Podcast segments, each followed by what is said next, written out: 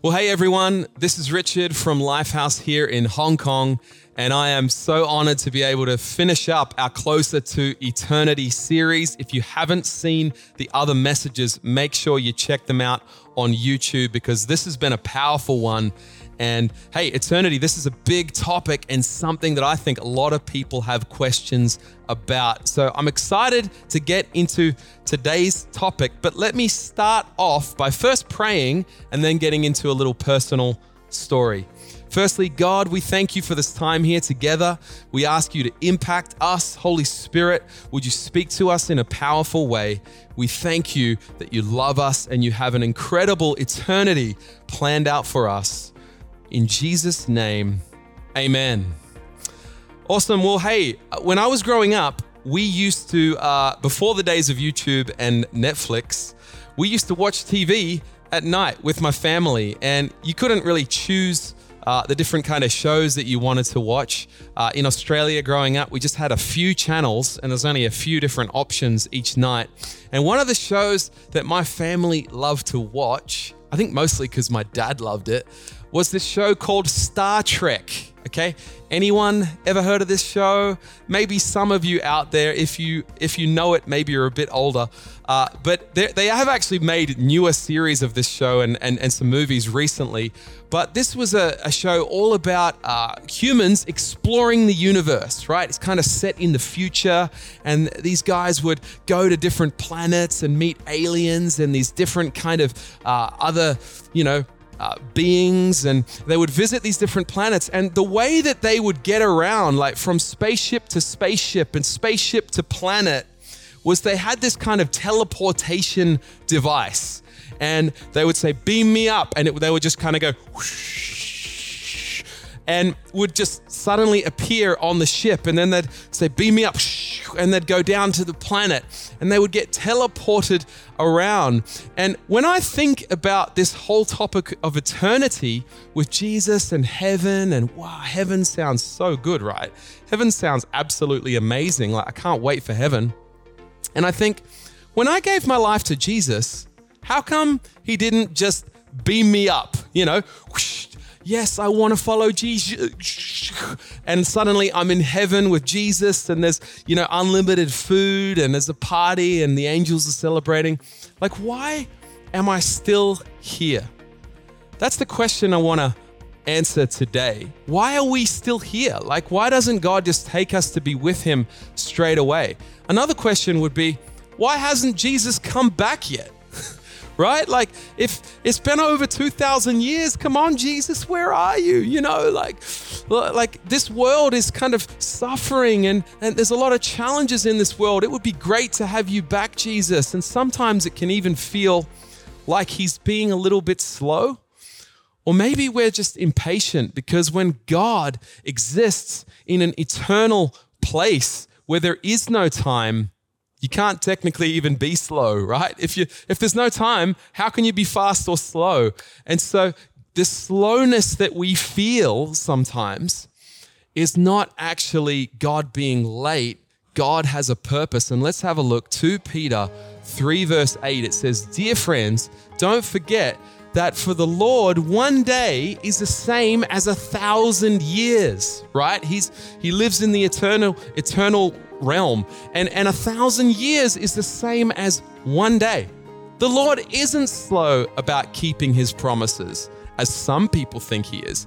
In fact, God is patient because he wants everyone to turn from sin and no one to be lost. I love the heart of Jesus. I love the heart of our God that he's giving us time to come to know him. He's given you time for your heart to warm up to him and and and and for those people in your life who are not yet believers he's being patient with them yes it's true he could end it all today but he's giving them some time for us to reach them because that is a huge part of our eternal purpose god wants to use you and me to reach the lost people that are all around him. And we will find our eternal purpose here on earth. yes, it's an earthly existence, but we can have an eternal purpose while we're here. And it's linked to impacting lives for Jesus, for seeing his children come back into relationship with him. And I, I think this is really good news for us guys because sometimes, hey, life can be up and down, and maybe you're in a good place right now, or maybe you're in a place where it's actually hard, or maybe there's some suffering in your life. But just as Pastor Adrian preached a few weeks ago, this is not our best life here on earth. That's in heaven. We're going to our best life. But this life on earth is a life of purpose where God wants to use us, yes, even despite our suffering, to have an impact on the people that God loves all around us your friends, your family, the people at school, in your workplace who don't know Jesus. If you're alive and watching this video today, which I'm sure you all are, then God has not finished with you yet. He has an eternal purpose for your life, and it's linked to seeing lost people come to know Jesus. We all long for this eternal purpose. And one of the big reasons I found myself in Asia was because I lacked purpose. In fact, when I, in fact when I think about my life uh, in in my early twenties, as I was getting more and more frustrated at my good life in Australia, really there was nothing to complain about. I wasn't suffering at all, but on the inside, I felt empty. There was no purpose. And even getting a job and making some money and achieving some things that I was proud of, it was also fleeting. It just it felt good for a moment and then back to emptiness again. I was looking for something more. And so that's how I found myself in another country. And I found Lifehouse and I saw lives being changed by Jesus. And I thought, wow, there is something much, much deeper here that my heart is crying out for. And you see, God has planted this eternal desire in our heart for, for a purpose, for his purposes. And it's like soil. You know, soil can't just produce a plant. Someone has to go in there and plant a seed for it to grow. And we can't just manufacture our own purpose. And I had my dreams, I had my own goals and ambitions, but none of them was meeting that need of that eternal desire for purpose that was in my heart. Ecclesiastes 3, verse 11, I love the way the Amplified Bible puts this, says, He has also planted, this is that's God, by the way, has planted eternity, a sense of divine purpose in the human heart. A mysterious longing which nothing under the sun can satisfy except God. Think about that. Nothing under the sun can satisfy that, that sense of eternity, that, that sense of having a kingdom purpose. Nothing can satisfy it except God. Yet man cannot find out, comprehend, or grasp what God has done, his overall plan from the beginning to the end. Yeah, it's true, we're not going to understand his whole plan, but what we can understand is that we have a place in this desire of God to see his children come back into relationship with him. And you, my friend, you are still here. God has not beamed you up yet because there is there are people around you who need you, who who are who are just their, their hearts are warming up, and a timely word, a timely invite to a church service or something like this could make all the difference. And that's the amazing part that we get to play in God's plan for the world. Let me go to a story. I want to share about Paul, who had this heart for lost people because he'd been in, he'd been in their place. Like, it's pretty hard to be more lost than Paul, okay? Or, or, Saul, as he was named back then. I mean, this guy was a, a he, he used to murder Christians, okay? And so he was so far from really the heart of Jesus. He was really the opposite side. And, and Jesus meets with him and he repents and he is transformed. In a moment, he goes from being angry to being a person who is serving the purposes of God and reaching lost people. In fact, he dedicates his life to sharing the gospel with those who don't know Jesus. And we come to a story of, of Paul in a new city And here's how he responds to the lost and hurting people that he sees all around him. Acts 17, verse 16. While Paul was waiting for them in Athens, he was deeply troubled by all the idols he saw everywhere in the city. These poor people were worshiping, you know, stone and and and and wood and these lifeless idols and they were putting their hope in them over the living God that brings true joy. And he was deeply troubled, it says. In verse 17, he went to the synagogue to reason with the Jews and the God fearing Gentiles, and he spoke daily in the public square to all who happened to be there. Paul was stirred in his heart by lost people, and he went and he spoke and he and he actually moved. He actually did something. It's one thing to just have a desire for people to be saved, but it's another thing to actually go out and, and invite someone to a church service or to share with someone about how Jesus has helped you and to share your testimony or to pray for someone. It's, it's a completely different thing to move to action. And Paul was moved to action because it was deeply within his heart. He was deeply troubled at their lostness because he loved them because lost people are God's priority. And this thing was, this kind of concept was hard for me to understand before I became a parent. Like, how can God, like, how it, you know, he would use these stories of leaving the the 99 sheep to go and and find the one lost sheep. Like, why would God put one person as a priority over the 99? Does it mean that he he loves the lost more than he loves the found people? But of course, he doesn't mean that. When I was uh, a few months ago, I was shopping with my family, my wife, and my four boys. I've got four little kids. We are in the shopping mall, and suddenly I look around and I cannot see Jake, our youngest boy. He's four years old, and I can't find him. And he's usually the loudest one, so usually we can hear him. Uh, but he was nowhere to be found, and immediately I go loud mode. Okay, I, I stop being polite when I've got a child who's lost in public. Okay, I'm not worried if I look stupid, and I'm yelling, Jake, Jake, Jake, and you know Janice is like, you know, you can imagine, and uh, and and I've got the three other boys, and I'm like, Jan, uh, watch the boys.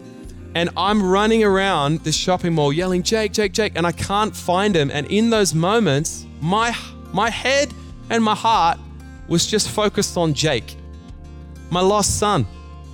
I knew my other three boys were safe with my wife. They were found, they were okay, they were in a safe place. But one of my boys was missing, and my whole heart and mind was on that lost little boy. Praise God, an angel comes along. This woman, this stranger, comes along holding little Jakey by the hand, and he's just like, he's not afraid, he's not crying, he has no idea what's happened. But this woman comes up and, and says, Is this, is this your boy? And I'm like, Yes, Jake. And then my heart moved to incredible thanks to this amazing woman who just found my boy, you know? And I don't know exactly what I said to her, but there was a whole lot of heart in my thank you to this, this woman who had helped me uh, return my, my lost boy. Thank you. That's the heart of God. That's why Jesus has this priority on lost people is because they're separated from him. And as we get as, as we get this heart, as we carry this heart to see lost people, to talk to that new person in a church service who maybe is disconnected or looking a bit lonely in the corner, to go to our schools and to share our testimony and, and, and to share with a friend in the workplace and invite them to a Christmas service or, or kids' church or whatever it is that we do we're actually getting in line with the heart of Jesus and our heart. Something happens in us. We link with our divine purpose. And that's what was happening with Paul as he shared with these lost people. Verse 22 Paul, standing before the council, addressed them as follows Men of Athens, I noticed that you are very religious in every way. For as I was walking along, I saw your many shrines. And I love that he starts off like basically showing them respect. Like, I know you're very religious. You guys are amazing. And it says, and one of your altars had this inscription on it to an unknown God. This God whom you worship without knowing, he's the one I'm telling you about. And Paul masterfully puts Jesus into their context. He sees an opportunity for him to be able to communicate in a language that they understand. He used a story, uh, a connection that they would get, and he speaks to them in that in their language. He gets relevant with them, and he says, "That God, that's actually Jesus. You've been worshiping him. He's the unknown God, but he knows you." And I love that because it's such a great model of how we can share Jesus with people. We're not going to win win people to Jesus by winning arguments. You know, we don't we don't need to argue with people in Instagram comments or Facebook comments. Or, you know, that stuff doesn't work. Whose heart has ever been changed by an angry comment? Whose heart has ever been changed by someone trying to change their mind or arguing with them? No, instead, if we just go out and respectfully love people and share our testimony of how God has been so good to us and how we love our church, we will find that some people are open and are drawn to him. Paul saw many people's lives changed and it became something that he abs- it became a great joy to him. He absolutely loved it. I would say he was addicted to seeing people following Jesus. Let me give you a few verses that shows how helping others know Jesus impacted Paul. John 3, uh, 3 John 1 verse 4. It says Paul says, it is the greatest joy of my life to hear that my children are con- constantly uh, living their lives in the ways of truth. Sorry, consistently living their lives in the ways of truth. It is the greatest joy of my life, the greatest joy of my life to see people following Jesus. 1 Thessalonians 2, verse 19. After all, what gives us hope and joy? And what will be our proud reward and crown as we stand before our Lord Jesus when he returns? It is you. Yes, you are our pride and joy. People were his joy, people were his reward, people were even his crown. A crown is something that you wear. You know, I don't know what happens when we get to heaven uh, I, I can't tell you this for sure, but you know, there is a lot of talk about these eternal crowns. And maybe when we get to heaven and we stand before Jesus, maybe He gives us a crown and it's full of the lives that we touched. You know, each jewel or each diamond or something being a, a life that we've impacted, someone we've helped come to know Jesus. And, uh, you know, wouldn't that be so cool to be hanging out in heaven and everyone's got their crowns and you can just see the eternal impact that they had on others in their lives within their own crown? Paul said these people that he was leading to Jesus were his reward. Last verse, Philippians 4, verse 1. Therefore, my dear brothers and sisters, stay true to the Lord. I love you. I love, love his heart. I love you and I long to see you, dear friends. For you are my joy and the crown I receive for my work. Over and over again, Paul speaks to people being his joy. And he says, This is you're the reward I receive for my work. Work speaks to purpose. We are designed for work. You know, I, have always thought uh, it's a funny th- thing why these people that get ultra rich in this life, uh, you know, billionaires who could retire and never work again, they're all still working. You know, people like Warren Buffett, he's he's fairly old. I think he's well into his 80s, and yet he's still going to work because we're designed for work. We're looking for a purpose, but this heavenly work is what's truly going to fill our hearts. And the best reward for our work is not money, it's not success, it's not a great reputation, it's people. The greatest treasure is people. Matthew 6, verse 20, this famous verse says, Store your treasures in heaven where moths and rust cannot destroy and thieves do not break in and steal. Yes, there's nothing we can take to heaven outside of people, right? The human soul the people that we can see come to know Jesus. We can't take our money, we can't take our, our certificates on the wall, our diplomas, our achievements, we can't take our businesses, we can't take our Bitcoin, whatever it is, all we can take is people. But people are the greatest treasure, they're the crown, the reward for our work. And, when I think about this work, when I think about serving in church, we, we don't like really like to use the word work because a lot of us maybe don't like our work. But serving in the church, it is a kind of work, right? Isn't it interesting that us in Lifehouse churches, we live in some very busy cultures, right?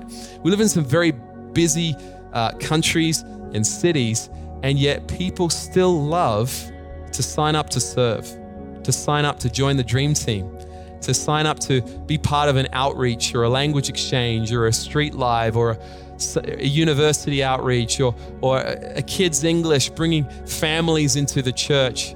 It's interesting that we have this desire to, even though we're so busy, to serve God and to be a part of changing people's lives. And that got a hold of me when I moved to Japan and I came into a healthy church that was seeing lost people come to know Jesus. I was inspired. I wanted God to use me to reach the people that were all around me. And although I'll be honest with you, I may not be the greatest personal evangelist in the world, I haven't personally led that many people to Jesus. But I realized quickly that if I linked myself with the church and got involved with some outreaches and got involved with giving and serving, and, and if I could invite the few people that I knew, even in a foreign country, to church, then I could have an impact with, on people too. And God could use me in that way. Uh, that was a powerful revelation for me. And 17 years later, God is still you know, using me to play a small part in our church of bringing people to know Jesus. And it's just been a great joy in my life. And I believe you can experience that true, uh, experience that, that too. Acts 17, verse 32, talks about kind of the people's response to Paul as he was sharing the gospel, you know, as he's sharing the goodness of Jesus. We see a whole bunch of different responses. When, when Paul heard, uh, when they heard Paul speak about the resurrection of the dead, some laughed in contempt, right? They laughed at him, they mocked him. And I'm sure maybe you've had that response by someone. You've invited them to church, you've uh, shared Jesus with them or shared a bit of your testimony, and they didn't receive it. They laughed. Yep, happened to Paul too. But others said, hey, we want to hear more about this later. That ended Paul's discussion with them, but some joined him and became believers. I love this. So, not only some wanted to hear more and maybe never got round to it, but some immediately joined him and became believers. And hey, we're not responsible for people's responses as we invite our friends and our loved ones to come to church, to, to, to come to know Jesus. But we, but we can take responsibility of that invitation.